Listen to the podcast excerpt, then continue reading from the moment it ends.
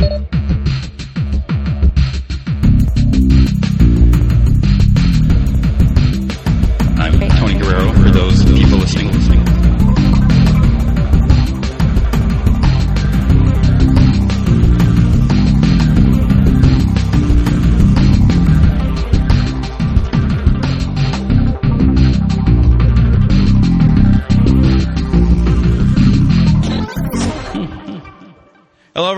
Welcome to the 46th episode of the Invincibly Super Massive Comic Book Podcast of Stuff. I am Tony Guerrero, and with me is the man who is shaking things up big time in the Green Lantern universe and also in the Valiant universe. We have Mr. Robert Venditti.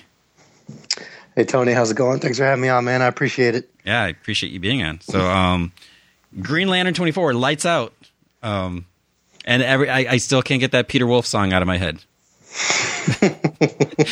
Yeah, I'm, I'm, I'm, Uh, not the inspiration for the story. I know, and, and I'm, I'm sure a lot of people may not be familiar with with that song. You know, because it, it was I, I don't remember the year. It was um, It was in the '80s, I'm pretty Yeah. sure. Yeah. and you know, it's it's like yeah, the singer from J. Geils band, and and people are probably like, uh, what's that? Yeah, that might that might even be a stretch, you know. Yeah, I was actually Yeah. surprised. My my daughter, she's ten, um, and and she was singing along to um, uh, "Angel in the Centerfold." Yeah, yeah. Just Centerfold. Yeah. Yeah, it's, it's like I was wait, how do you know that song? And it's like, oh, because I had the '80s station on on you know the satellite radio, and Sure. Yeah. and so it's like, um, don't- '80s don't- on eight. yeah, don't listen to the, the lyrics too much. um, but yeah, so um, yeah, the song was 1984 is when when when Peter Wolf Lights Out came out. So not the inspiration at all. Not Here the we go. inspiration. No. See, I always wonder like how much am I allowed to play, you know, before the lawyers are gonna. Come I'm not sure. I think you probably played enough though. because like like on iTunes they they extended like the clips to like a minute now. You know, Yeah. get a minute. yeah, you can get all, almost the whole song sometimes. And then it's like, so what if I play like 10 seconds, pause, you know, let it go another 20 sec, you know, it's like little pieces. So I'm not doing it continuously, but I don't think people want to hear that. So we don't have to do that. So, uh, yeah, Green Lantern, um, relic. So big dude for older than, than the universe. I guess, you know, we, we can re- reveal that. Um, Yep. he, yep. he he's he's on a mission. Wants to destroy all the Lantern Corps, not just the Green Lantern Corps, but all of them. He's like, I don't like you guys. You guys are doing bad things. And y'all need to go away. Yeah, he comes from the universe before ours, and he had this theory in his universe that uh, what his universe called were lightsmiths, which was his universe's version of lanterns. That all this light that they were using was coming from a, a reservoir somewhere. You know, there was a place where all this energy came from, and he had this theory that that reservoir could be depleted and the light would run out, and he was fearful of what kind of implications that would have for basically all of creation. And all the lightsmiths in his universe basically ignored him. You know, they thought it was silly. They told him to go prove it, and they were just going to keep doing what they were doing because they were using light to even a larger extent than the lanterns that we see in our universe. You know, they were building entire cities out of light, and their their cultures and their civilizations dependent on it. And so they didn't want to listen to what this guy had to say. And uh, it turned out the reservoir ran dry, and, and their universe ended. And somehow he survived that cataclysm and has been spit out into our universe. And the first thing that he sees when he wakes up is our lanterns using light. And even though he started out as a scientist who tried to appeal to others through reason and, and debate and things like that, and that didn't work, now he's going to take a more direct approach and he doesn't want to risk another universe by talking again so he's just going to be a man of action and his goal is to now basically get rid of all the lanterns in the universe so that uh, he can save the universe. And he started out with the blue lanterns first. Uh, you found out new guardians 23 he went and attacked the blue lanterns homeworld and he killed all the blue lanterns except for saint walker uh, who was able to survive because kyle teleported away with him. and he did that because in his universe the blue lanterns were to his mind the most damaging because they have this ability to supercharge other rings and and really drain the reservoir and now his next stop is to go after the green lanterns uh, because they are the largest of all the corps in our universe, and so uh, that's where he's headed next, and that's where he shows up in Green Lantern twenty four. And and this is what was was hinted on. Was it issue twenty, right? Where we kind of had a little kind of flash forward a bit when we. Yeah, that was my uh, my very first issue. The opening scene of my first issue of Green Lantern, which was Green Lantern 21. Oh, 21. Yeah, uh, shows a scene where uh, Relic is already on Oa and the battery is dead, and you don't really you see Relic for a panel, but you don't really understand what's going on too much.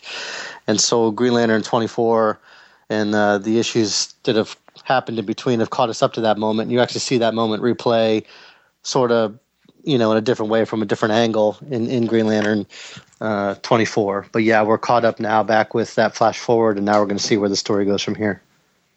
Now, um, you know, depending on the success of this, it's like it could be like potential spin-off, like the old universe 52 or you know with the lightsmiths. And you do like a whole whole other 52 comics. Yeah I, I, guess. I mean that's not really the intention right now you know. Uh, the uh, the relic issue that was that i did during villains month um, you know that was one of the issues that i knew that i was going to be doing from the very beginning and then right after i did my first issue i wrote green lantern 21 and either concurrently or just after I wrote that relic issue so that the other writers in the Green Lantern group would know who the character was and what his background was and what his motivations were so that they could develop, you know, the lights out crossover in their own books. And really it was just a great opportunity. You know, DC had this idea to uh, tell the story in 20 splash pages that they would run as variant covers um, for the 21s, 22s, and 23s across the Green Lantern line.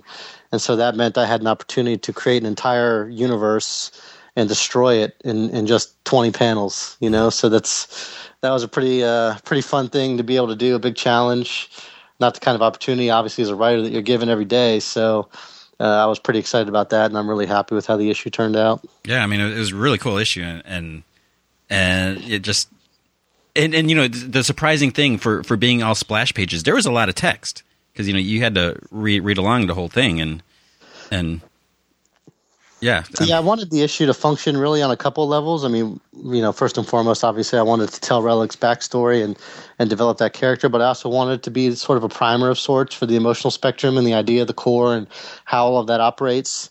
Uh, so this could be a, a really good, clean jumping on point for anybody who wanted to come onto the series. You know, for the lights out storyline, they could, you know, really sort of get.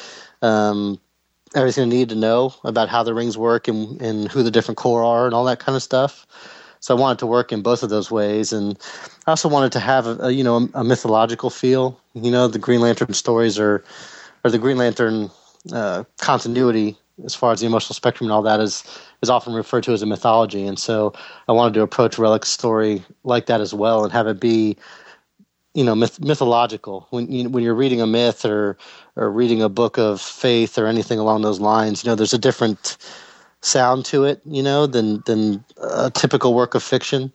And so I wanted to uh, not saying that those things are fiction but you know what I'm trying to say than a typical story.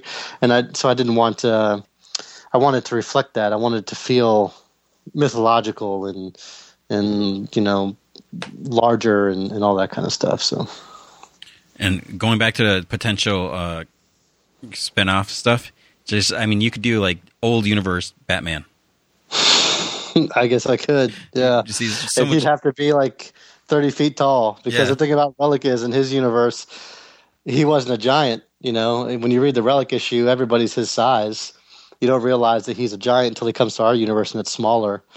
And he actually says that to, to Hal in Green Lantern 24 about how the Lightsmiths in his universe were much smaller and that all ties in, you know, I guess sort of subliminally into how his universe ran out of energy so fast because not only were they building these cities and all these things, but they were also having to use constructs to do this that would be, you know, five times larger than what we would need because everything was bigger where he came from, you know. He's from Texas, is what I'm trying to say. that's the old universe. That, that's the secret. But that's right. the yeah. New Fifty Two universe. so now, you, how far back did you like start planning out this, this story? Like that you're going to just come in and totally shake things up. Um, it, it, was a large part of my pitch, you know, which I started working on back in October of last year, and it just sort of developed over time as I was talking through ideas. Uh, you know, it started out with this idea, talking with you know the editor Matt Kent, the group editor for Green Lantern, about you know the the idea of just a character who came from the universe before ours, and we were just sort of talking about different things along those lines. And then at some point, somebody said the phrase "the source wall," and I had never heard of the source wall. You know, I don't come from comics, and so I I don't know anything about a lot of the continuities. But when somebody said the source wall, not knowing what it was, it just I don't know, it clicked with me, and I was said, you know, what if what if there's a reservoir and that's where all this light comes from, and what happens when it runs out? And the whole story really grew out of there. But you know, it also developed over time in pieces as well, and you know, it was I was working on it, you know, for almost a year before the relic issue came out, and so just over time, I would have an idea, and I would say, you know, what if what if this, and and sometimes they were pretty big and they were pretty, you know, risky, and a lot of times I expect them to say, eh, you know, we can't really do that, but uh, you know, to their credit, they they really let me follow the story where it led, and it was just a matter of as I was thinking about it and what the plot would be, you know, coming across a moment and saying logically this is probably what would happen now based on what we know and the question is, are we are we actually going to do it? You know, and and uh, you know, pretty much infallibly, we ended up doing them all. So everything's going to be a lot different by the time we get to the end of October. Wow. Speaking of the source wall, like um, back in 2010, I did a, a three minute expert video on it, and it, it was insane. I mean, just trying to you, you say you don't you don't want to know about it. It's just like just trying to sort all that stuff out was was, yeah. was, was a was interesting. Let's put it that way. So, um, yeah, I mean, and you know, you mentioned the the, the power battery, the, the the central battery. So it's like you're you're not going easy on, on, the lanterns, and you know, so it's, it's surprising that you know the, your the group editor can say, "Sure, go ahead, you can do this. You can get rid of this, change this, shake that up."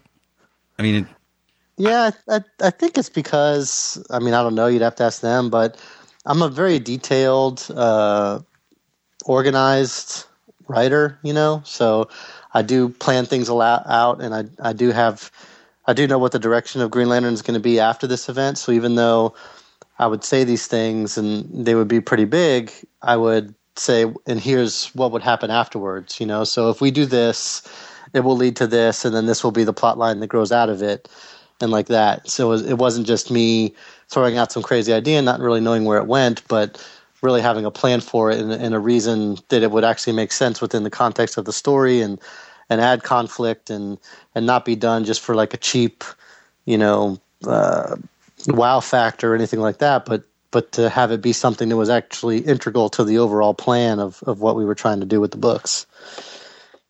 Yeah, because like it so, you know, when I, when I reviewed the issue, you know, the first first part, and you know, you, a lot of times in, in, the first part of a, of an arc, you know, you got to set things up, you got to establish, you know, who all the characters are and all that.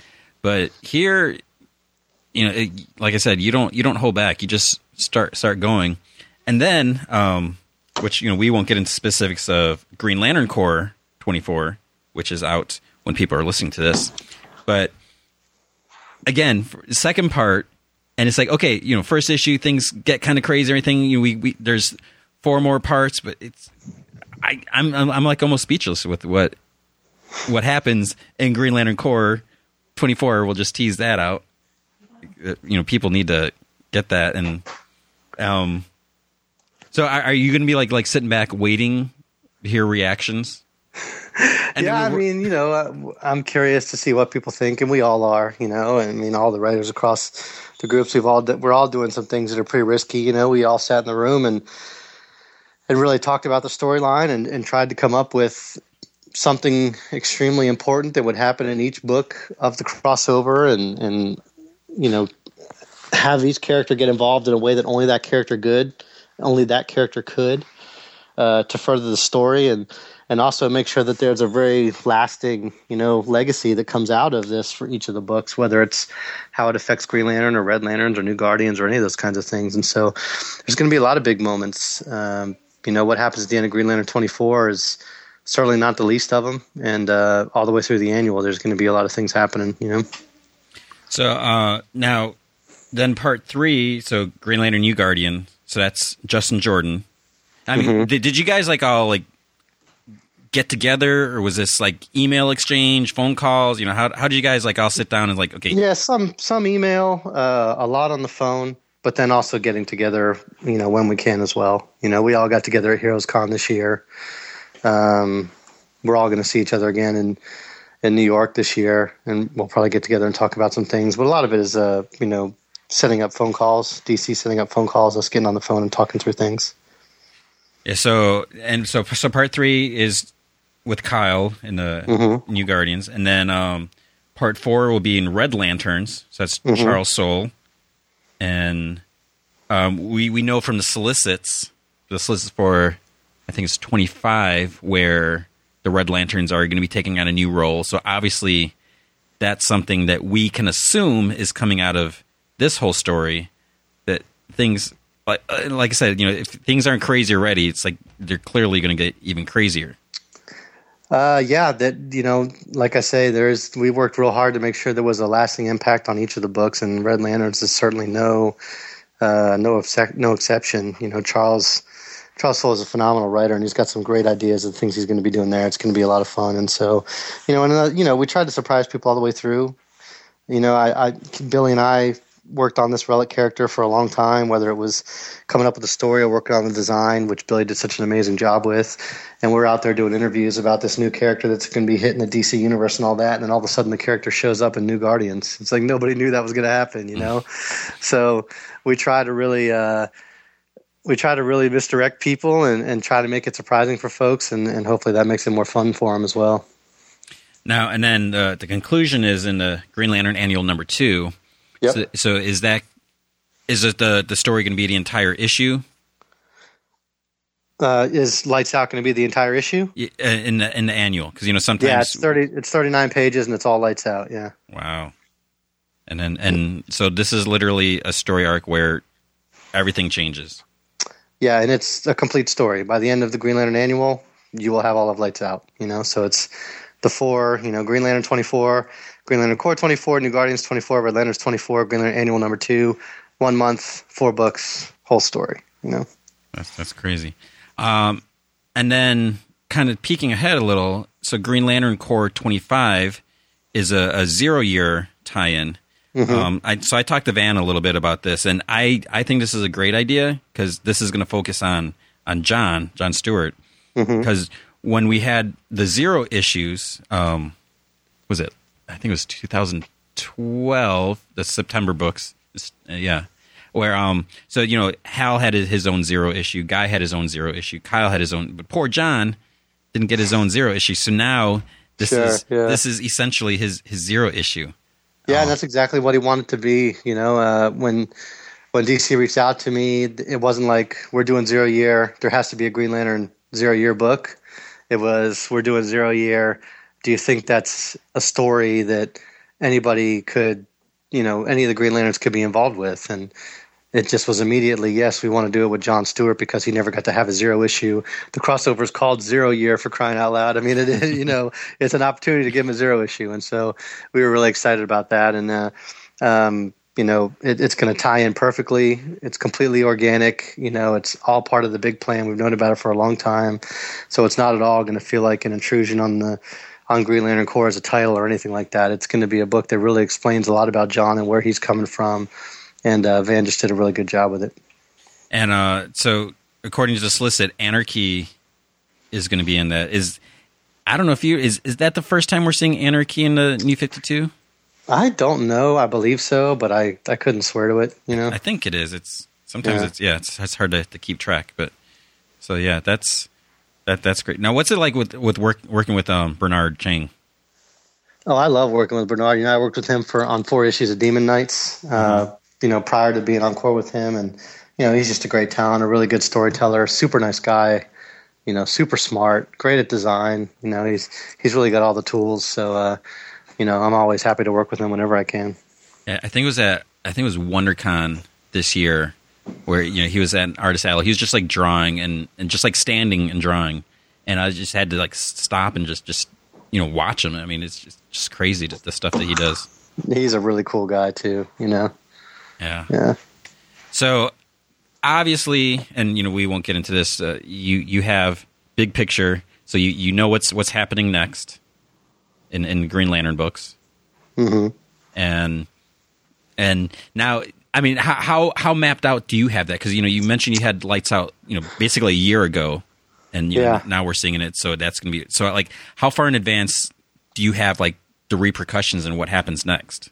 Uh, right now, uh, for Green Lantern and Green Lantern Corps, up through August of next year.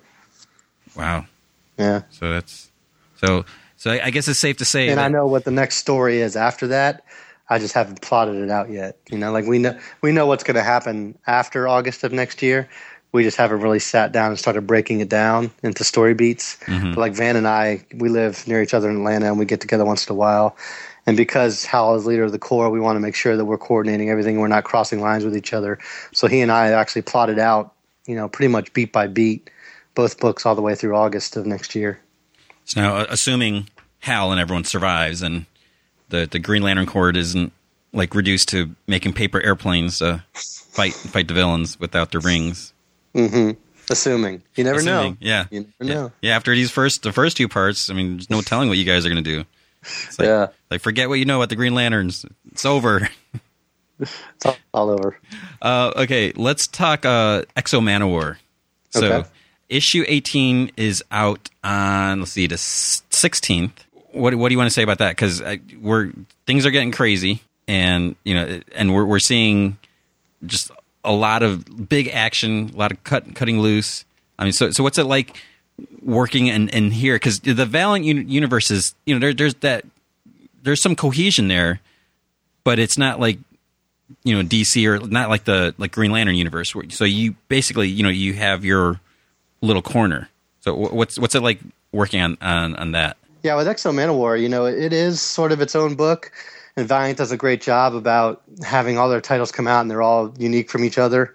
Whether it's you know Quantum and Woody or Bloodshot or Harbinger, X-O Manowar, but it is also still a cohesive universe, and particularly what's going on with X-O Manowar right now, where we're building up to this Unity arc that's going to happen. Valiant is launching a new Unity book by Matt Kindt and Doug Braithwaite that comes out in November, and it's going to bring them head to head against uh, X-O Manowar because of the events that have happened in this most recent arc, uh, X-O Manowar. What is it, uh, fifteen to eighteen?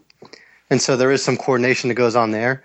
So in a lot of ways, you know, it's it's different, but it's but it's also the same. You know, it's just talking with editors, getting in a writer's room, talking to the other guys, bouncing off ideas off each other, and making sure everything lines up and you're feeding the story beats the way they need to be storied. You know, they need to be fed in order to link the books together and all that kind of stuff. Now, also um, at the end of the month on on the thirtieth, uh, a deluxe edition, oversized hardcover Yeah, is coming out. So it's like the first fourteen issues. Have you have you seen it yet?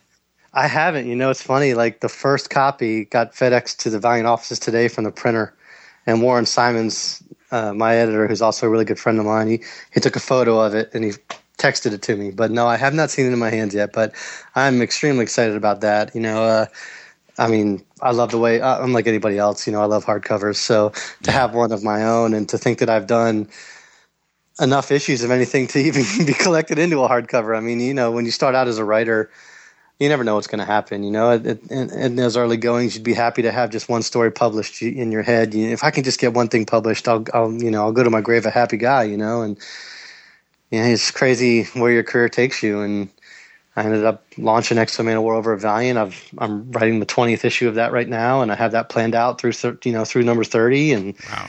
I'm working on Green Lantern. I've done Demon Knights, so it's uh I don't know. It's a lot of fun. I feel very lucky, very fortunate to be to be where I am and doing what I'm doing, and I'm just trying to enjoy it as most I can. You know. Now, for being oversized, does that mean that because there's like almost 400 pages, or is it like actually larger than? It's like the size of if you remember the Flintstones. It's like the size of that that big side of ribs that Fred gets when he goes to the drive-through. You know, it's like that. Uh, okay. Yeah, you have to carry it actually outside the car. Is what you have to do. Um, no, it is a little bit larger of a format. All right, that's cool. And then it is, it does have a lot of bonus material in it as well. But I mean, I, I had not having hold it in my hand, I can't tell you what the actual dimensions are. You know. okay. Yeah, it's just over 20 pages, of never before seen art and extras.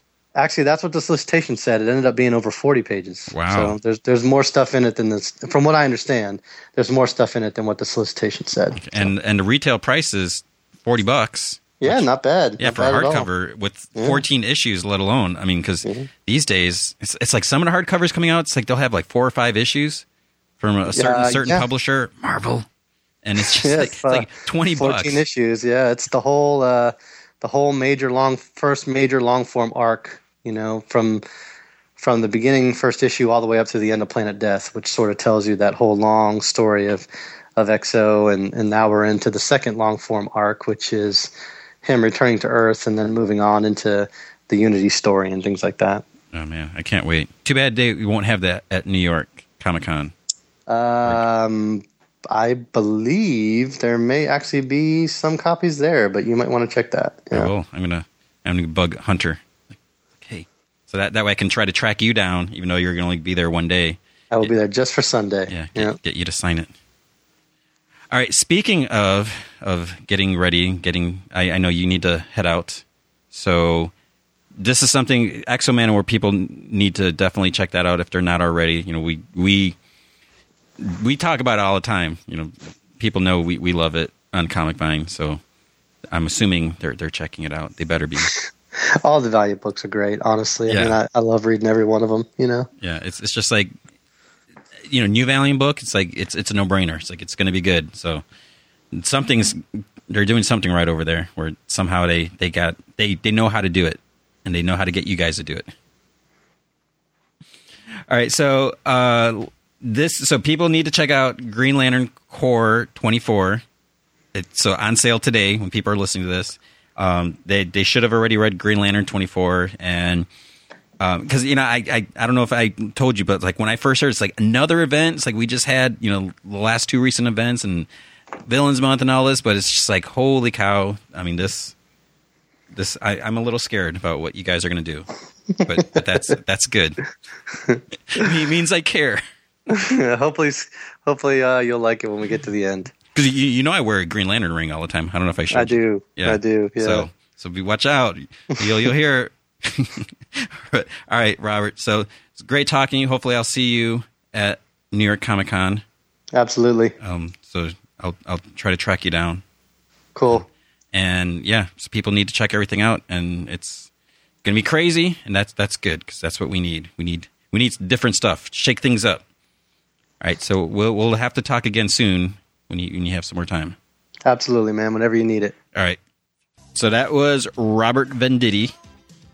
So make sure, seriously, you know, if you're not reading Green Lantern, if, if you're thinking, you know, we just had Wrath of the First Lantern, and what was the other one? It's like this. This is, it's you want to read Lights Out. You know, if you've ever read Green Lantern, if you have any interest in Green Lantern, things are things are going to happen.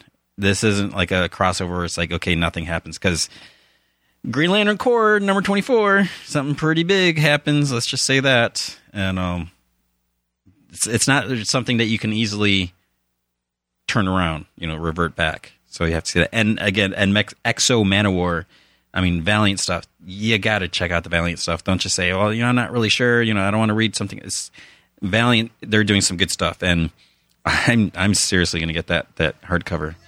Uh, you know, I have the trades, I have the single issues, but it's going to be good. So now let's do some some questions and listen to some more music. No, we won't listen to more music.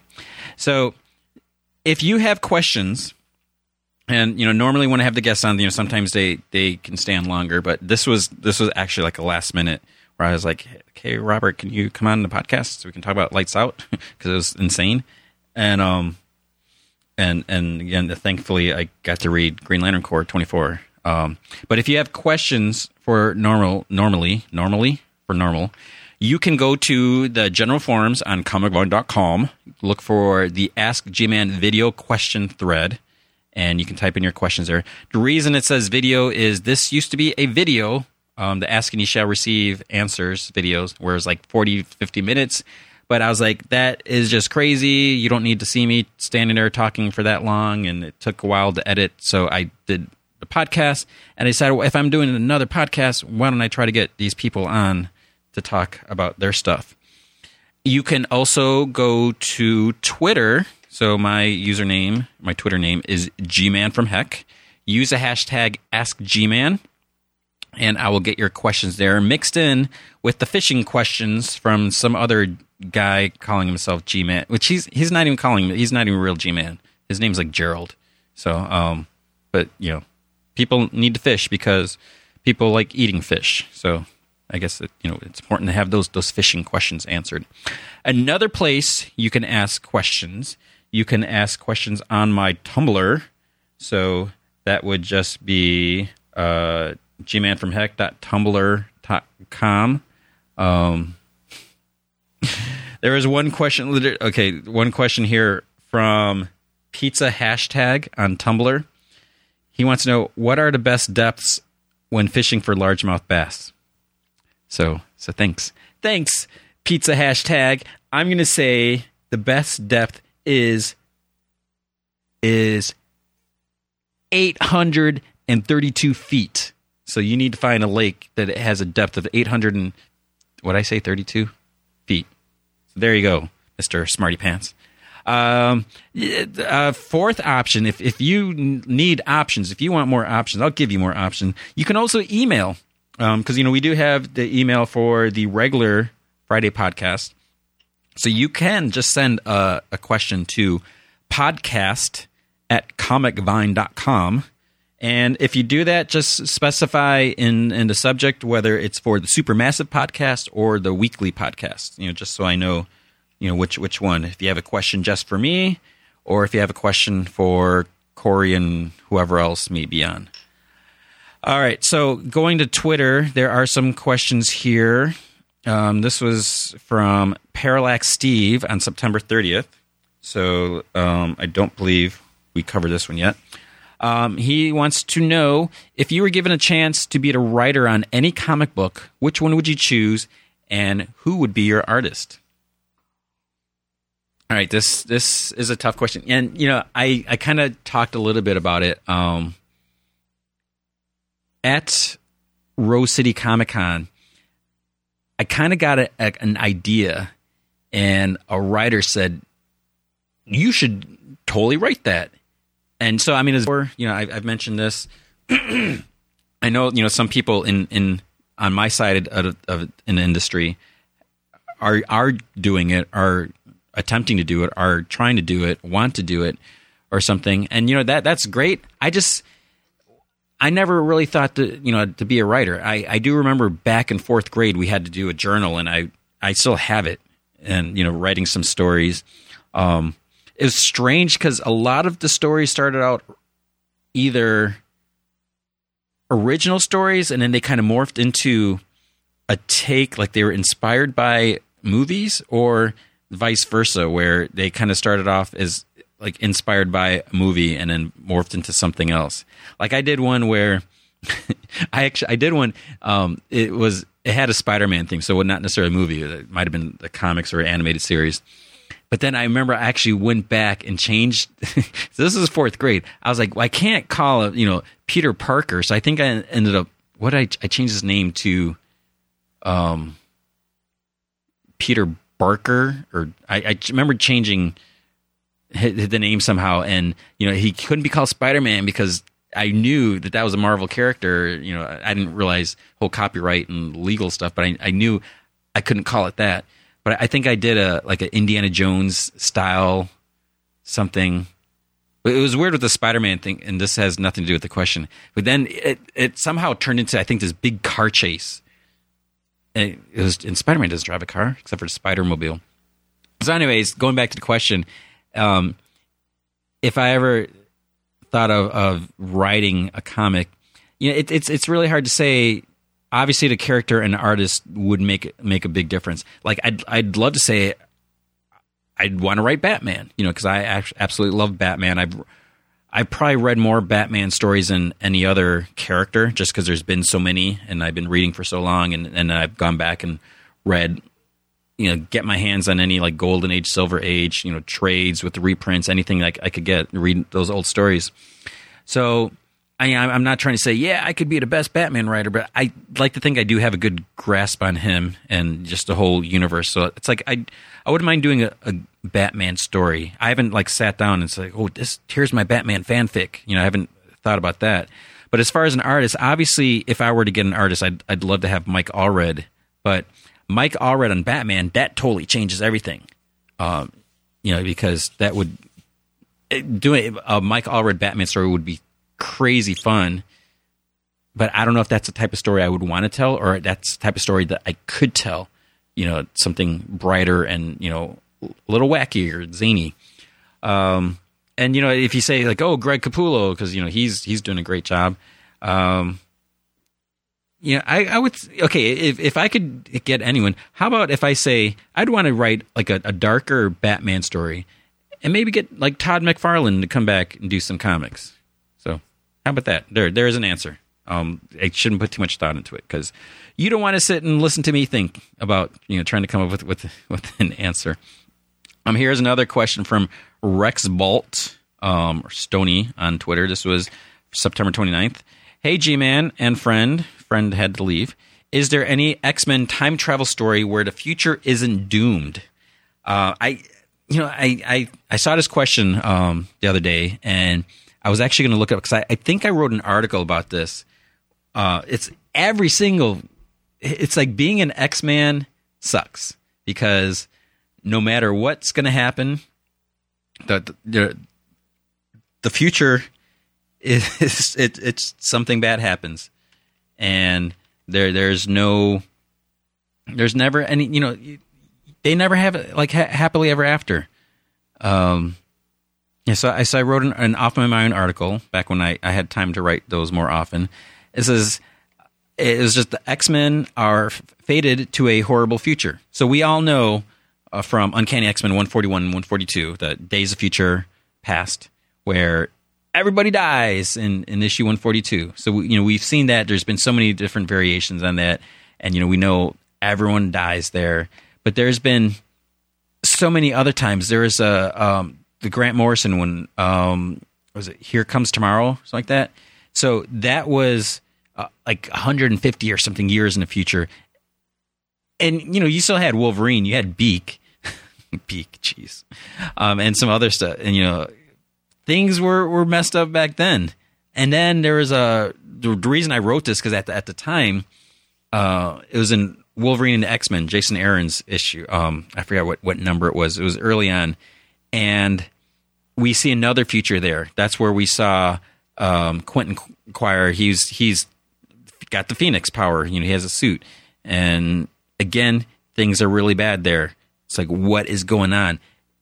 And then we have Battle of the Atom, which let's see. So when you listen to, okay, so all new X Men number 17, which came out last week, we get a glimpse into the future because Magik takes young Beast and young Iceman into the future.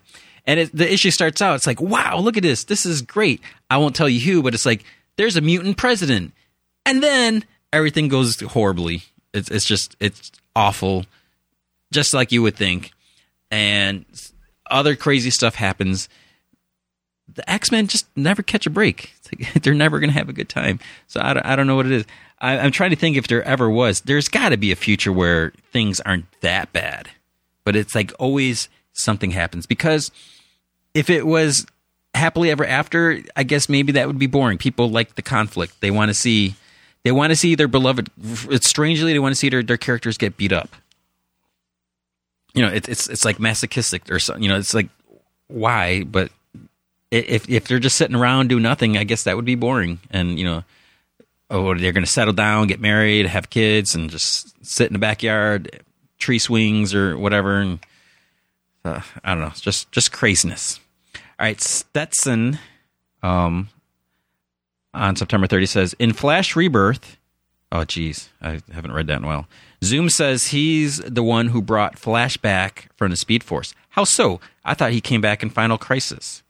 Um, okay, so I'm trying to think. So Barry came back like it was like Final Crisis, like issue zero. So I'm like where where you know you had the whole narration, then bolt of lightning, and, and he's there. Um, man, it, it, it's not that long ago, but I I don't recall exactly. But he probably you know, God, Zoom's just so crazy. It's like uh, I'm I'm gonna I'm gonna say yeah he he did it. I don't remember exactly how. I'd have to go back and read it, but um, it's just that crazy like just the way things happen.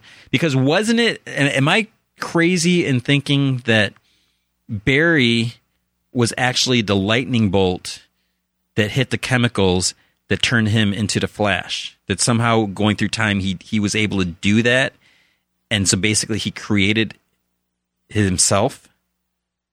I, I, I could be totally crazy thinking about that, but I, I, seem to remember that somewhere. Um, let's see, Bakeware, um, Sound in the Signals says, I'm curious if you like the bounce and do you think Joe Casey cracked the Spider-Man formula like he claimed with it? You know, I actually meant to to read the bounce when it first came out. I was like, oh, you know, new image title. Um, I'll I'll check this out, but I have to say, unfortunately, I have not read it because Image is just putting out so many good books. Um, I don't know how this is. I'm I'm trying to think if I've heard anyone um, talking about it because uh, I think I think like issue five just came out. Um, but what are people saying about the bounce? Uh, I'm I'm really curious. I should should check it. I mean, I guess if issue four or five is coming out, a, a trade will will come out. But I don't I don't know. Um, I'm not sure what people are thinking about that. Uh, you know, it's it's always hard.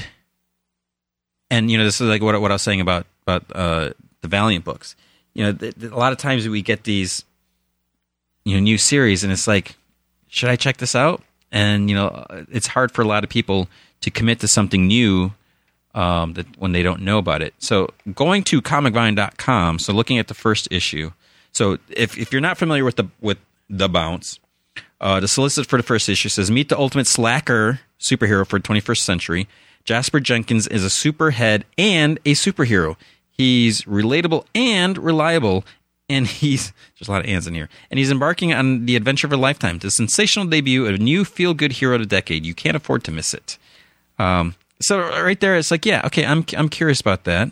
Uh, what I like that I'm seeing here is you guys in the in the comic vine community have created character pages so there's one, two, three, four, five. So there's seven different characters on the first issue. So that's what's great when we have a new series and you guys jump on board and make those those character pages because that that's um, really important. Looking at the reviews, um, how many? There's only two user reviews for issue one. Uh, first one is a three, three out of five. So that's not bad. I mean, for our first issue, and then um, so that was W M Wadi W A D E I I, um, and then Hayden Claire Heroes gave it a two. So doesn't sound too good. Um, I, I, I don't know. Um, issue two, there's a, a four out of five from Sci Fighter. Issue three, there are no reviews. Issue four has no reviews, and issue five, I think, when did that just that just come out? Has no reviews. That's a little concerning, right there, based on you guys, because you guys haven't jumped out all over reviewing those. I'm definitely going to check that out because you know I'm I'm always eager for something new.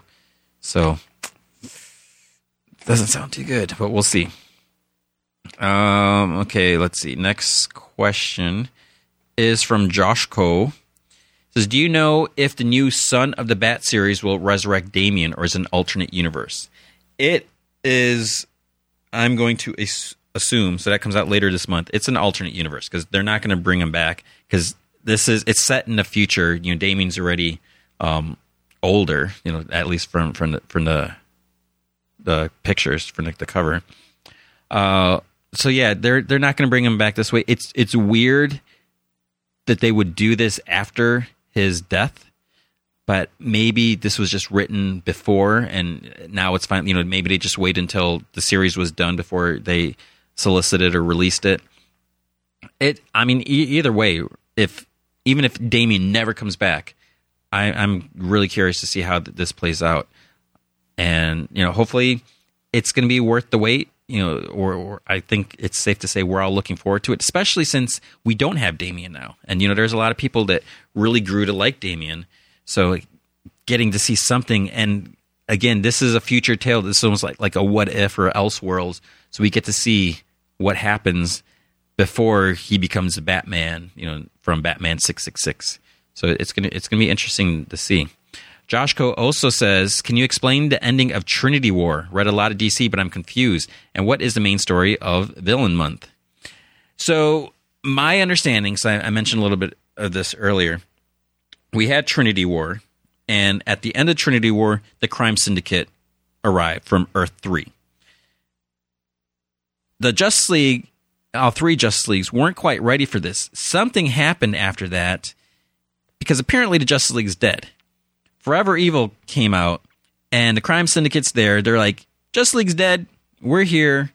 And, you know, the Secret Society's been recruiting all the, the villains, you know, inviting everyone on board and it just it looks like that that's it. We don't know what happened. We have no idea why or how did the Justice League died. Obviously, they can't be dead. You know, we know they're going to come back.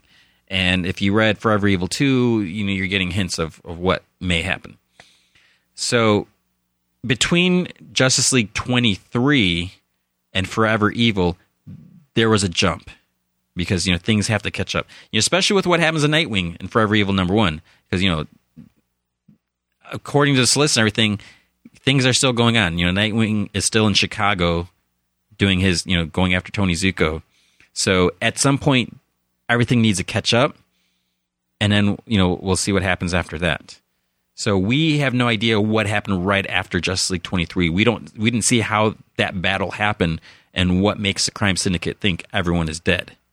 So that that's that's the only explanation I can give you, which is not much of one, but that's what DC decided to do. You know, it's it's that that I think there's a name for it. It's that type of storyline, your storytelling where you know you kind of jump ahead and then you backtrack, and you know so you know where it's going. You just have to wait and see how it plays out. All right, on the forums, uh, Heart seven six six eight says how do you think Superman would act in the 1610 Marvel Universe, otherwise known as the Ultimate Marvel Universe? Ultimate Marvel seems to be a lot more chaotic than a 616 continuity, and in the JLA Avengers crossover a while back, JLA was pretty disgusted by the way things were in that universe. So, how would Superman, by himself this time, fare in a 1610? It would be pretty interesting because, um, you know, I, I love the Mar- the Ultimate Universe. Let me let me just say that, but it almost feels like it's it's a little less professional in a way where you know they don't go they're not as hardcore about superheroing. I know that's not really a word, but you know there's a lot more like anything goes. You know we've we've seen characters die and you know most of them have not come back. So it's if if they thought or if Superman thought the 616 universe was was a mess, I mean, and again I don't mean that in a bad way. He would would be almost heartbroken to see what's going on in the Ultimate Universe because things are crazy there, and I don't know what he would do. You know, it's just so much wackiness. You know, when you have someone like Spider Man, you know, this beloved hero who you know actually became beloved by even like J. Jonah Jameson. You know, he actually died, and you know, and the world found out he was this kid. You know, Superman would probably be a little bummed by that, and he would probably cry because he cries a lot. Um, XXXDDD.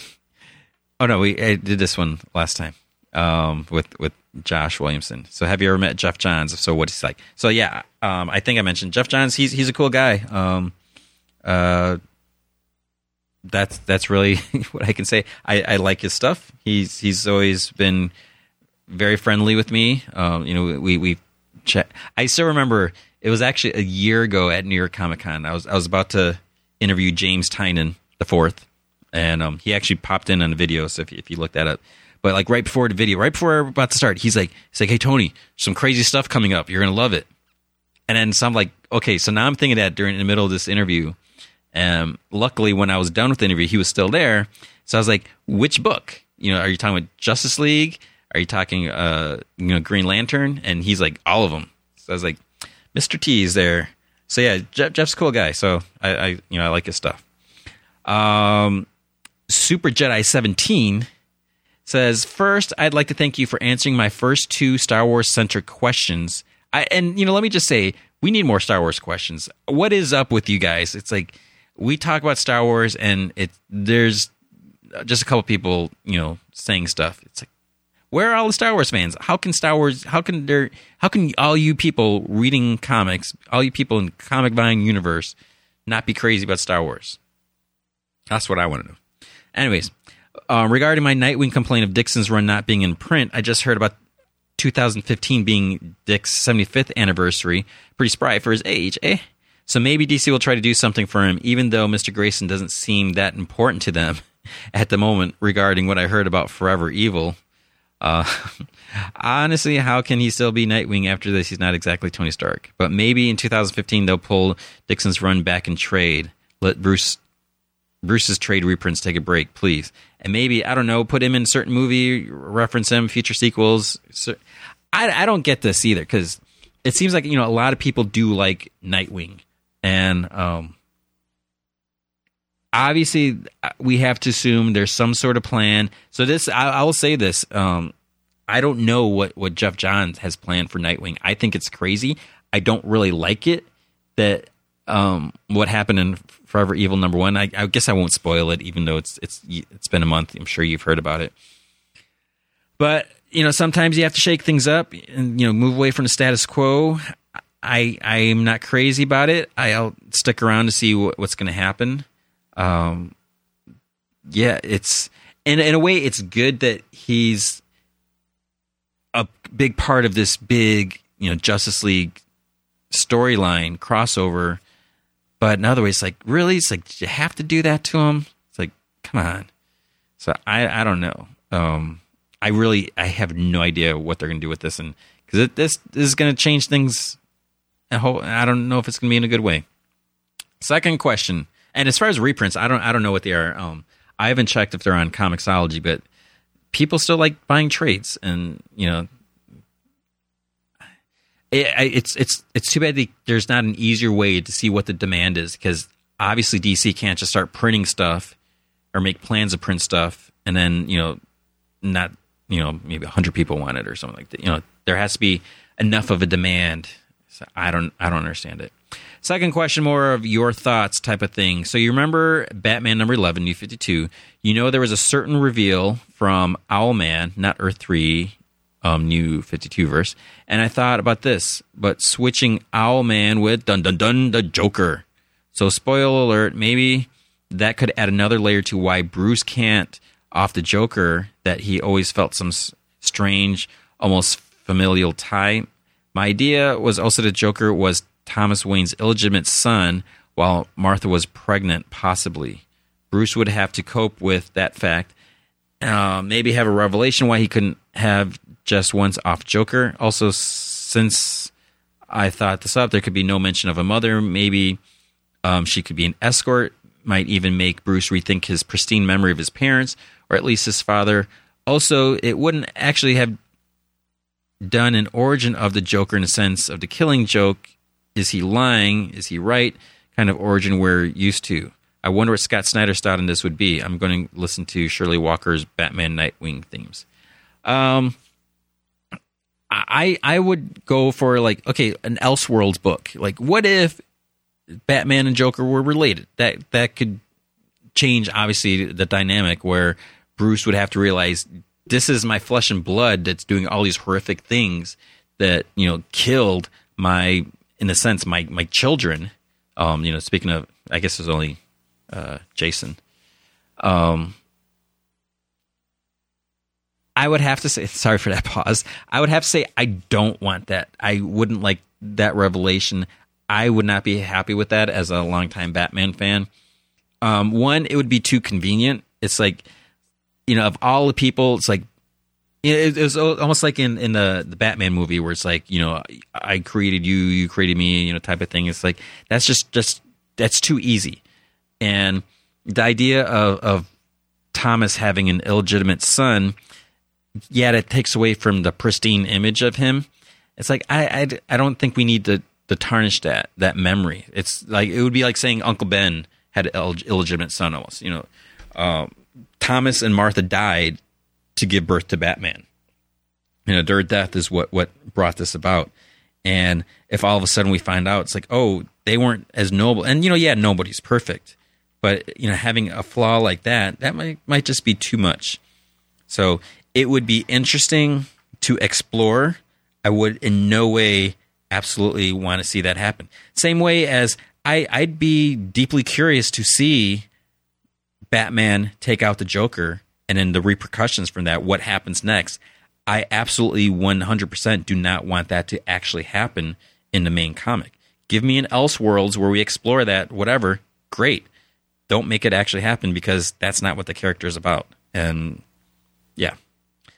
Um, and, you know, we'll have to get Scott Snyder back on sometime. You know, he was to be on right before San Diego, but things just got crazy.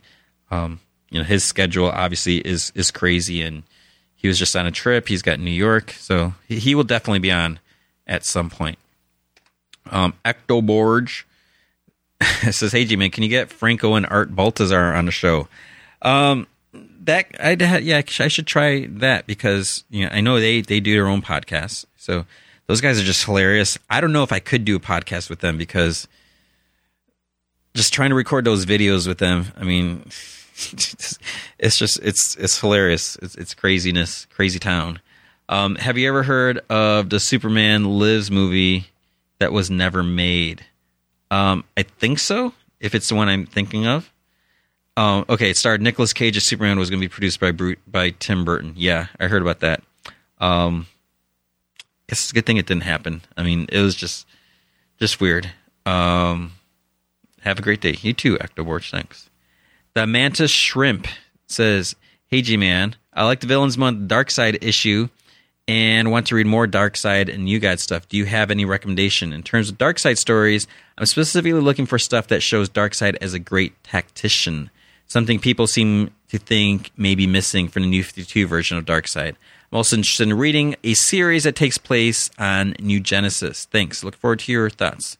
Um, there was that Justice League um it was it was the the one where they thought or there there's a rumor that this was what the the Justice League movie was going to follow. It was, a, it was like a two part um, story, and it was uh, Justice League of America 183. It was actually a um, three parts 183 184 and 185 and this brought together earth 1 and earth 2 um i don't know if this has been reprinted or not but it's it's an interesting story we, we see it's not one of darkseid's finest hours but it's it's definitely one that, that you should look up so that, again that was um justice league america 183 um, I don't know what the year was for this. And another good one was uh, some of the Superman Batman early issues. Um, like the story with Supergirl, where you know she's she's reintroduced to DC universe, and then Darkseid. They they did the movie of it, and you know Darkseid wants to try to get her as one of his Furies, or whatever. So, um, that that could be good. And you know, if, if anything else, try to get some of the, the, you know classic stuff. You know, look up his his you know new did anything new gods with him and there. I mean, there's plenty of stuff out there. It's just I guess a matter of finding it. They need to do like Darkseid's like greatest hits or something like that. Uh, okay, let's see. Dro seventy seven says, "What is your opinion about a Wonder Woman Thor animated series And why do you think we haven't seen at least one of them? They're very important characters to the DC Marvel universe. All right, so I'm assuming you're saying separate. Um, Wonder Woman. Let's let's start with Wonder Woman. Wonder Woman animated series. So you know we had the DC Nation shorts. I think it was like three parts, which were pretty cool. Uh, the unfortunate thing is the network, not networking, the the the people. Maybe it's the networking people. They're going to assume that a Wonder Woman TV show wouldn't work. That you couldn't have a Wonder Woman solo show. And you know they may say, "Well, look at Wonder Woman sales. Are do they compare to Batman?" And it would be hard to say because, especially with the animated series, you know the their demographic, what they're looking for is is boys age you know six to eleven or something like that. Um, I don't know if that's the, the exact age, but they, that's that's what they're shooting for. You know, these young boys, which is again totally inaccurate because obviously my daughter loves you know comic book animated series but they're looking to target boys who will buy action figures and stuff like that. And the thought is wonder woman wouldn't wouldn't be able to sell. It all comes to the merchandise. You know they they need to make profits. That's what it comes down to. So it would be great to see a wonder woman animated series. It's just not going to happen. And you the, the other thing to look at is the animated movie. It's a great movie. Didn't do well. People didn't buy it. So whether they watched it through other means or what, it didn't justify you know making a sequel, which sucks. Um, as far as Thor, that, that's kind of surprising that we haven't. You know, we have Thor in the Avengers cartoon. Uh, trying to do a regular Thor animated. Um, I really like Thor, but you know, so there's sometimes where the stories just don't work for me, and I don't know. You know, we had to. There was a, a straight to DVD movie where it was like young Thor. There was some adventures there. Um, I just I don't know if people if the, what the demand is for that, and you know you think with with the movies like yeah let, let's do something there. I just don't know if if there's enough of demand to make a regular Thor solo show. You know, put him in Avengers, great. You know, because that, that way he can bounce off the other people. But even though there's so much to Thor and Asgard that they could tell, it just it doesn't seem like it's going to happen. Um, Dante's patron, Dante's Dante's patron, says this is my first question, and I always listen. So please answer it. All right, this is 20 days ago, so hopefully you are listening. Um, and hopefully, if you are listening, you'll put a comment when when this airs, so I can know that you are listening. Do you feel that Marvel does enough to prevent cancellations of the lesser known character series? Or are they just viewed as experiments and won't care to advertise them? This could be said for, for Marvel or DC. Um, DC hasn't really done it so much lately, but every once in a while, you know, you see see the house ads, and you know, you, you kind of, you see some in in the Marvel comics where they put the ads. It's like you need to put out ads for the books that are kind of struggling. And yeah, when you're using that ad space, you know, you want the books that are going to sell. You want to, you know, try to increase those sales, but you know, if you don't need to put an ad in for Batman or Spider Man, you know, you need to put in some of the other stuff eh, to get you know people to check this book out. You know, because there's so many good books that a lot of people are just like, you know, I'm I'm getting 18 X Men books and and you know 15 Batman books. I, I can't read you know something like even like Guardians of the Galaxy, which you know even there's a movie coming out. It's like, is that something that that every comic reader is going to pick up because you know they're not sure necessarily where where it stands. So it's like, and I'm not saying that Guardians of the Galaxy is in danger. You know, I, actually I don't know what the sales are, but yeah, Marvel and DC they need to do something to to push these other books and not just rely on on the big ones because, I mean, it's it's unfortunate when especially when you like these underdog like you know fearless defenders you know how much of a push do they get? You know i don't really see that much of a push happening but it's like you know i'm going to buy this book i'm going to commit to it i'm going to get invested with the characters. I don't want to have to worry month after month that it's you know going to end soon. Because then you know even though you're enjoying the stories part of you feels like that i just waste my time. So and and yeah the answer should be no if you got enjoyment out of it, you know, it, it's not a waste. But you know, it, it's it's heartbreaking in a way when you know the series ends and then it's just like that's it.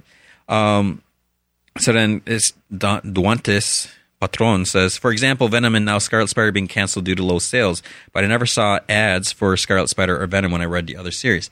Again, that that's crazy because uh, like Venom, it's like what like we're on issue forty, and you know Scarlet Spider, know, people have been digging it, but uh, it just it doesn't make sense. And you know they they tried doing the minimum Carnage crossover. I wasn't crazy about that, but you know that that's the other option. It's like okay, if if you have a character that's not quite doing it, do what a lot of us hate, but we'll still buy. You know, have that book crossover into something else that is selling to try to get people you know to buy that, check it out, and see.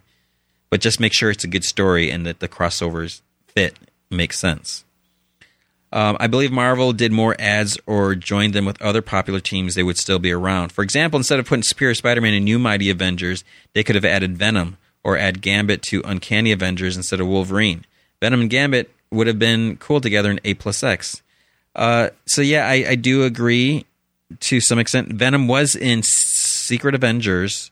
Um, I don't know if that made much much difference. So when Rick Remender was was writing that, um, Gambit, I know he's been at least one A plus X.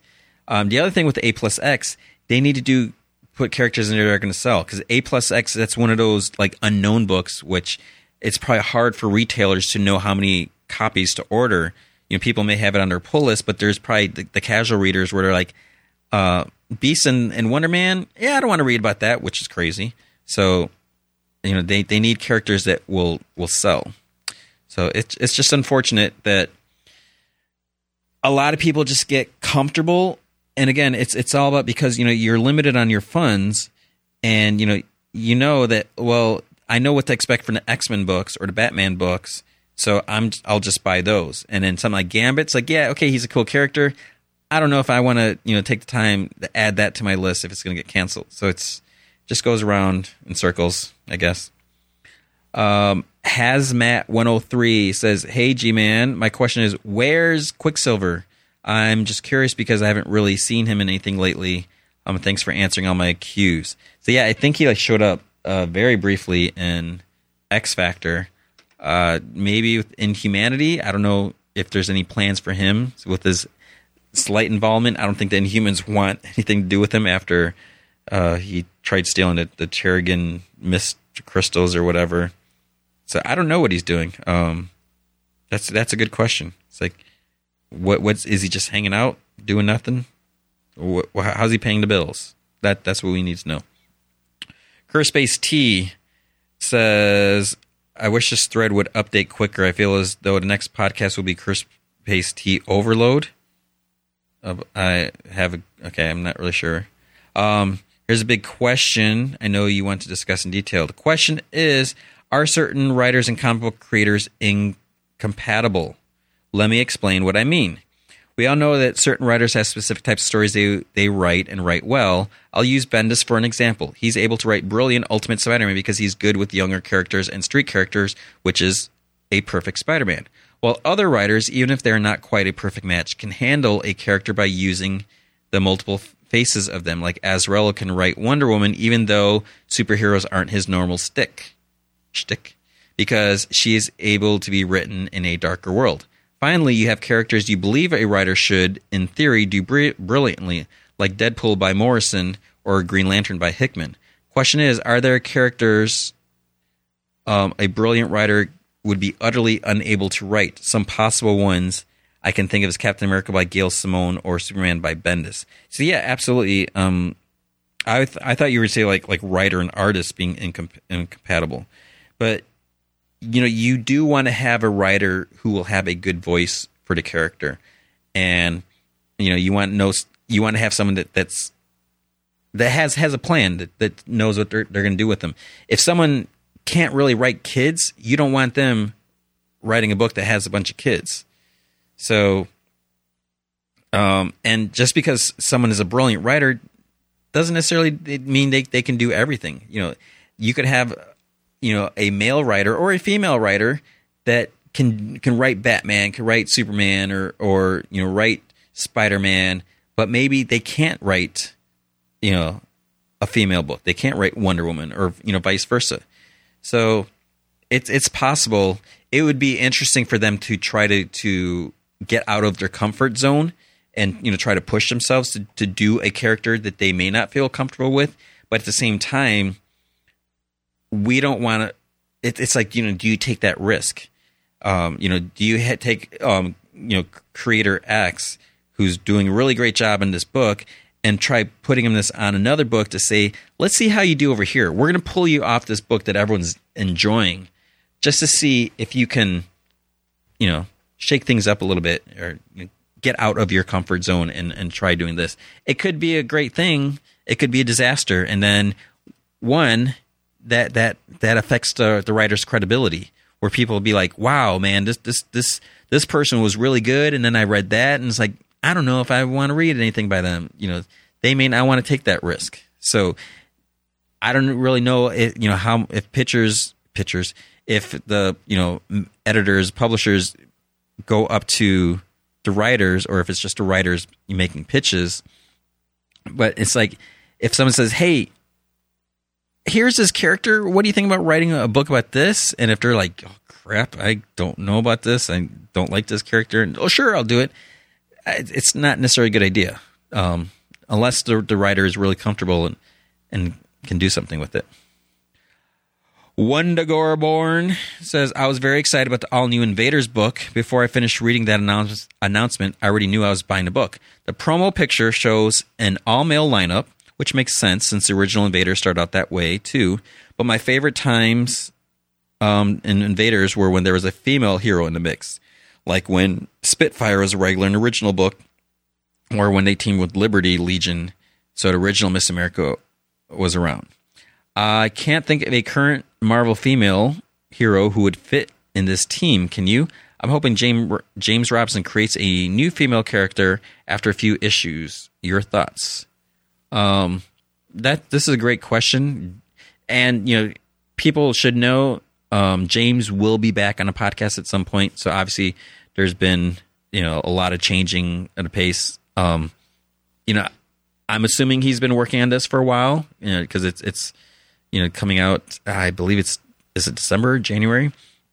Um, and you know we know he's he's doing that Spider-Man book with Mark Waid that's coming out. I think it's like next year. Uh, and I, I think the reason for the delay, not of delay, but the the length of that is for the art to to get done. Um, so James will be back, and this, you know this is obviously something we, we can ask him because you know he's he's not afraid to write female characters. So it would be good to see what he would add to that. Um, as far as who would fit with that, um, that that's hard to say because you know you want to think who who could beat her because it's like do you say Black Widow? It's like well she's not doesn't really fit the the profile of being you know an American fighter you know since she came from another country. Um, it, it's too bad you can't have like Sharon Carter since what happened to her recently. So if, if hopefully you've been reading Rick Remender's Captain America, so you saw that. So yeah, we'll have to see what happens. Um, Carol Danvers would be cool, but I'm assuming she's just so busy. So I don't know. We'll have to wait and see. Chatham ninety six says, "I'm sure you have talked about this before, since you said that you don't like people swapping Marvel codes and not paying for the book. But anyways, what do you think about people using Marvel Share on Twitter?" or hashtag Marvel Share. I don't like it because it seems like a lot of people don't ever buy their own comics, but they just wait for the codes to be tweeted. It also becomes an addiction for many people that they constantly are checking the hashtag just to get more codes. I pull a joke on people and use Marvel Share and put a fake code that came off at the top of my head. In minutes, I had tons of people tweeting me that the code isn't working, and it seemed like they were becoming frantic about it. I think people need to drop this stupid addiction of not paying for comics and just buy their own instead of mooching off of other people. So yeah, you know, I pardon me, I I do agree, um, and you know, I've expressed my opinion about people sharing the codes. I'm not saying that if you do that, I look down upon you and and I you know disown you or anything like that because I don't own you or anything. For me, it's just that you know I want the the comic industry to thrive, but then on the other hand, comics aren't cheap And I, I can totally get when you're like, man, I wish I could read all these books. I can't afford them. You know, it's like I can't afford all the books, you know, that, that are out there. And, you know, sometimes I'm like, you know, I'm not going to get this. And, you know, you have to pick and choose. So it, it is hard, but at the same time, and you know, I, am sure Marvel knows about this, and you know, even the Marvel guys, they'll they'll they'll put codes out occasionally. It's a good way to get people to try something. You know, like you give them something for free, they check it out, and they're like, "Wow, I really want to see what's going to happen next. Maybe I'll go buy this comic." Hopefully that happens. It may not happen if if there's people using this hashtag all the time, waiting, and then you know they're just trying to get as many free comics as they can. That's not really I'm uh, what the the idea is. I, I would would think. So it's it's unfortunate, but again, with the economy and with the prices of comics, you know, so, sometimes people need to do this. I, I wish it wasn't like that. I wish comics could be affordable and profitable. I wish you know we could all buy within reason, you know, all the comics we want. But you know, I guess it's just a matter of you know what you can do and at least people are using codes rather than trying to, you know, go through other means. If you know what I'm saying. Uh, Bloody Knights says, "I got a question for you. It's been bugging me ever since I got into comics, which I admit hasn't been that long, around a year now. Um, let me just say, you know, there's there's nothing wrong with admitting." that you aren't familiar or you know aren't knowledgeable about that. You know, take Robert Venditti. I meant to bring this up earlier because he he also mentioned this the last time he was on a podcast he doesn't come from a, a, background in comics. You wouldn't know that. I mean, what he's doing with Green Lantern, you know, he, he's got it. He mentioned he wasn't familiar with the source wall, and I'm sure there's some people who are like, like, wow, he didn't know about that. It's like, no, he doesn't know about that. But what he does, he he digs in there, he researches it. Same thing with with, with X-O Manowar. Did he read Valiant comics before? Maybe not. You know, probably not. I think he said he didn't. Um, and, and it doesn't matter because he's a good writer where you know he he doesn't need to fake it. I mean, if you you try saying, "Yeah, I know everything about everything," it's going to be obvious when when you don't know that. And I always use the Legion of Superheroes as, as my big example. You know, I read a lot of the Silver Age stories, the, the goofy ones. You know, Su- Legion with Superboy, but with the different timelines in that. You know, there's there's a lot I don't know. I couldn't give you like the entire history of of these characters because there's been so many different ones and and you know that's my my weakness there. I wouldn't say, yeah, I, I, I know everything about every single comic. I I know everything. I'm Mr. Awesome. So there's no point in doing that. So the thing is, you're reading comics now, you're enthusiastic about it. That is great. That's why we're all here because we love comics. Doesn't matter if you've been reading for a year, a month, 10 years, 50 years we're all here now. All right. Um, why is it trades graphic novels take so long to release compared to normal issues? For example, I believe Deathstroke for the New 52 is on issue 19, yet they have released only a trade for that collects issues 1 through 6. Second volume isn't scheduled to next year. Why do DC and Marvel both wait so long to collect for the collected editions? For someone like me, I only collect them like this because they look nice on my shelf. Do you think it'd be more wiser for them to distribute collected issues in a more timely fashion to properly gauge sales for titles, or do you think they intentionally draw out the wait as a business tactic to make you double dip buying both? So I, this is something that's come up before, and it seems that Marvel is a little better about getting their trades out. There's, I mean, take Mind the Gap. Okay, so that's from Image. Jim McCann. Um, issue 15 just came out uh, the trade collecting, I think it's like 11 through 15, whatever, the, the third trade comes out the end of the month. There's going to be a little bit of break November, and in December, issue 16 comes out. So by the time issue 16 comes out, you can go and buy three trades for the entire series before getting to the next one. That is great. So that way people can say, I, you know, I want to jump, read the series. I don't know what happened. And, you know, they don't have to wait for the trades. The other thing is, if people trade weight, then that's going to affect the sales for the individual issues. The sales for the individual issues is really what pushes the success of the series. Um, you know, because you, you can't really gauge it on the trades because it's after the fact in a way. So there's also you know comic shops where if they order extra issues, they want those to sell. You know, they don't want to hang on to all these these old issues unless you know they're going to be able to sell it for you know crazy prices later on if something happened there. So if if a trade comes out right away and someone says, "Oh, I missed you know the last few issues," I'll just wait another month. I can just get the trades and I don't have to pick up these issues. And then the store is stuck with these issues. So it's it's a little bit of that where I I think they think that they're they're trying to help out um, retailers a little more, but it, it is frustrating because you know we've seen some books in the New Fifty Two that if that second trade came out, people might have um, picked it up and then say, "Wow, okay, I'm sold. I'm just you know now I can start reading the individual issues," but it was too late. So it's an unfortunate thing. That's that's just how it is. You know, they they want people to buy the single issues. The other bad thing is when they release paperback trade, paperback trade, and then they do hardcover, and then it's like, you know, should you wait for the hardcover? Because a lot of times a hardcover comes out. You know, that happens also where the hardcover come out. People are like, I want the the paperback. So there's just no pleasing everyone is what it comes down to. Uh, Ghost Runner says, why do you think writers have trouble writing married superheroes? I have a theory. I think it's because after the marriage, they don't do anything or spend any time together. For example, before the marriage, Mary Jane and Spider Man had reasons to interact and spend time together. She can't go on his adventures with him, but at least we see her when it's time for the romantic scenes. Before marriage, the love interest is for the romance angle and the whole will they, won't they thing. After the marriage, that angle is pretty much gone, and the writers seem to have difficulty with what to do with the character then. Um, it's basically the moonlighting effect. You know, you want to see the build up, then once it happens, it's like, what do you do with it?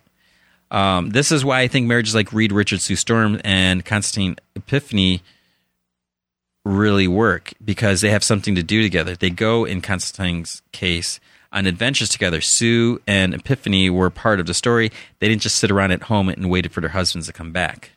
I'm not saying that heroes should marry other heroes. I'm saying that writers should find ways to have their spouse be part of the story instead of just moral support for the heroes. I swear the only time we ever saw Lois was when they were married was when she was telling Superman what a great job he does and how much she loves him. Whereas when they're not married, she's actually out there being a reporter. It's it's a mixed thing, and you know the the other thing is publishers feel I believe that some readers can't relate to married heroes because they're not married themselves. Which you know look at the average age of readers now you know that may not necessarily be the case. So a lot of it is, you know, what what do you do with it? Because with speaking of Mary Jane, a lot of times she was just sitting around waiting, and you know she had the occasional story where you know there's a stalker, you know, trying to go after her or something. So it's it's just it it would be nice if they could evolve in that way. You know, we see other things happen. We can see characters like Dick Grayson move on from Robin to becoming Nightwing, but we can't see them get married because that's that's too drastic. And you know, then we can't see characters like Spider-Man have a kid because that just pushes them too too far away. So I don't know. It's it's it's an unfortunate thing. Whether DC has an official you know edict where characters cannot get married, you know, because Superman and Lois aren't married, um, Barry and Iris aren't married supposedly Aquaman and Mera aren't married. It just it it seems unnecessary. It seems too extreme. So, and as as far as writers, I mean, writers can write stories. I'm sure they they can do it. But what it comes down to is like you know you don't want to see Superman sitting around, you know, being domestic, and you know if if he's flying around, it's like when does Lois and Superman have time together? You know, he was when New Krypton was around. You know, he was there for like a year and you know he he never got to spend time with Lois. It's different than saying, well, what about you know when a spouse, male or female, you know, is a police officer, you know, and and their their spouse is not. You know, can they relate to that world? But you know, they are off duty at times. Where superheroes sometimes they go on these adventures that could take several days. You know, all the Avengers now are out in space. You know, what happens if they're you know they have spouses at home or kids?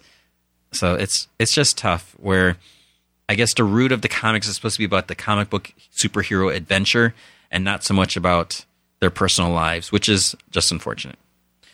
All right, last one is from Killen Does Iron Man have a lame's rogues gallery? And why hasn't Marvel done anything about it?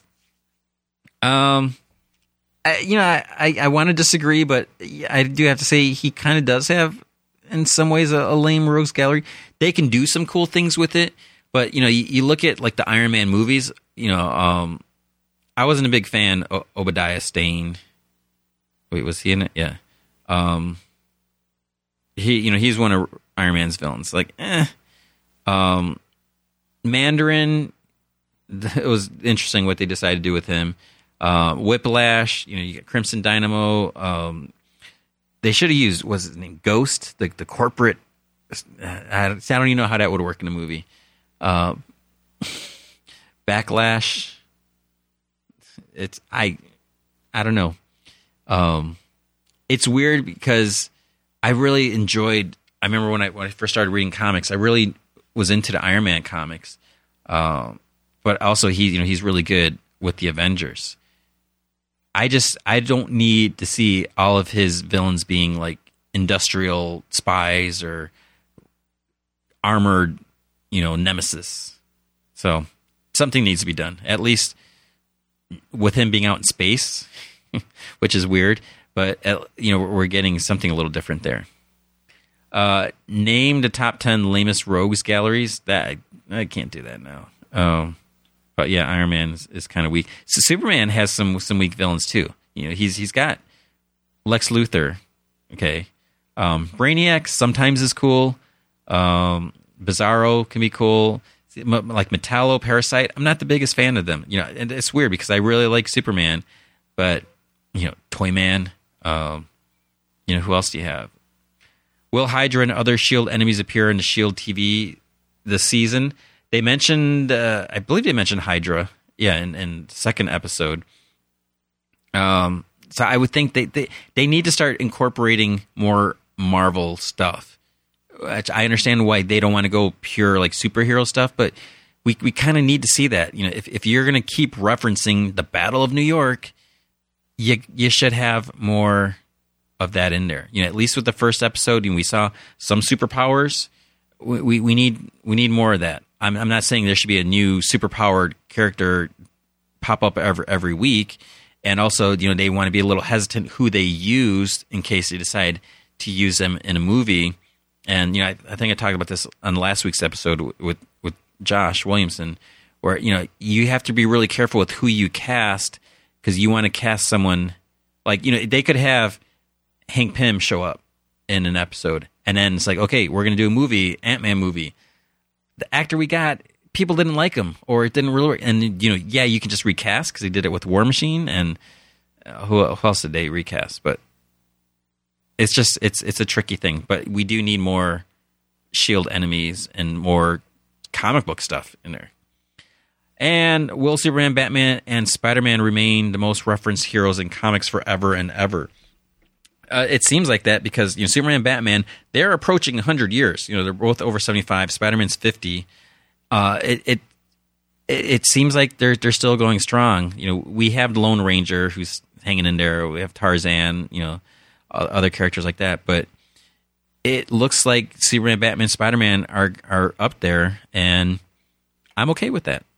So forever and ever, it's just it's hard to say, you know, because what's going to happen, you know, at some point are they going to you know redefine who these characters are? You know what's going to happen in year 2039 when you know batman is is 100 years old? Something to think about. All right that is the podcast for this week. So again if you have questions you can go to the general discussion forum the ask g-man video questions. So you know guess what I'm almost caught up. There's only um, on the 19th page. There's only three questions there. So next episode could be kind of just sitting like this, waiting. Um, you can go on Twitter, Gman from Heck. Use the hashtag AskGman. You can go to Tumblr, um, gmanfromheck.tumblr.com. You can send an email, podcast at comicvine.com. And, you know, make sure you specify which podcast. So let's see. T- uh, this week, um, while you are listening to this, after this, I'm right now. I'm heading to not not really. Um, I'm gonna be traveling. Me and Matt are actually gonna be arriving in New York on Wednesday.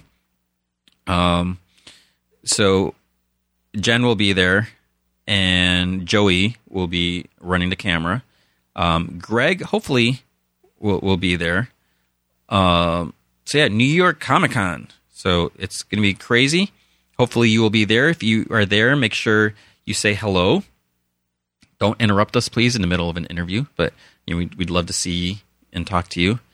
Um, that being said, there may not be a weekly podcast.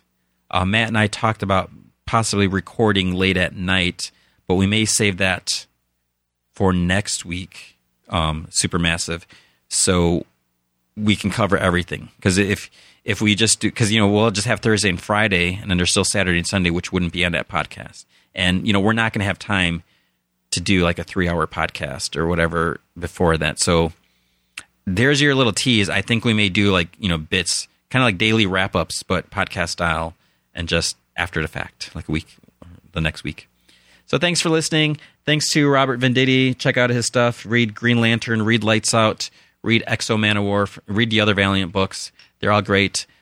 Send in your questions. Um, put your comments. Let me know what what you thought of this episode. Again, if you listen on iTunes, um, put, you know, give put a comment there. Give a, a rating. That would be cool. Um, I know some people asked about Stitcher. I never submitted the original Comic Vine podcast to Stitcher. Uh, when the site relaunched, I relaunched. I had people ask me to create a separate RSS feed from this compared to the regular podcast. So that is why this one does not appear in Stitcher. Um, if someone wants to submit it for me, whoever submitted the first one, that would be great. Um, otherwise, I need to find time to do that. So hopefully, you are getting this podcast. You're listening to this. Otherwise, you have no idea what I'm talking about. So uh, we should have a show next week. So probably no regular podcast this Friday. Um, but then the next week we should be back on schedule, and we'll try to get Jen on the regular podcast. Jen will be in New York, so you will see some of her there. So thanks. I will talk to you guys soon. Goodbye. So, so my question is, who could it be? We don't know. And I would like to ask you which comic book thus affected you most emotionally. Yeah, yeah. That's the question. Don't shake your head. I love Alan. Davis. This is a John Byrne issue. I love Alan Davis. I, I, I wasn't a fan of this. Rob Liefeld was. That's the question. You can't blame the immediate creative team.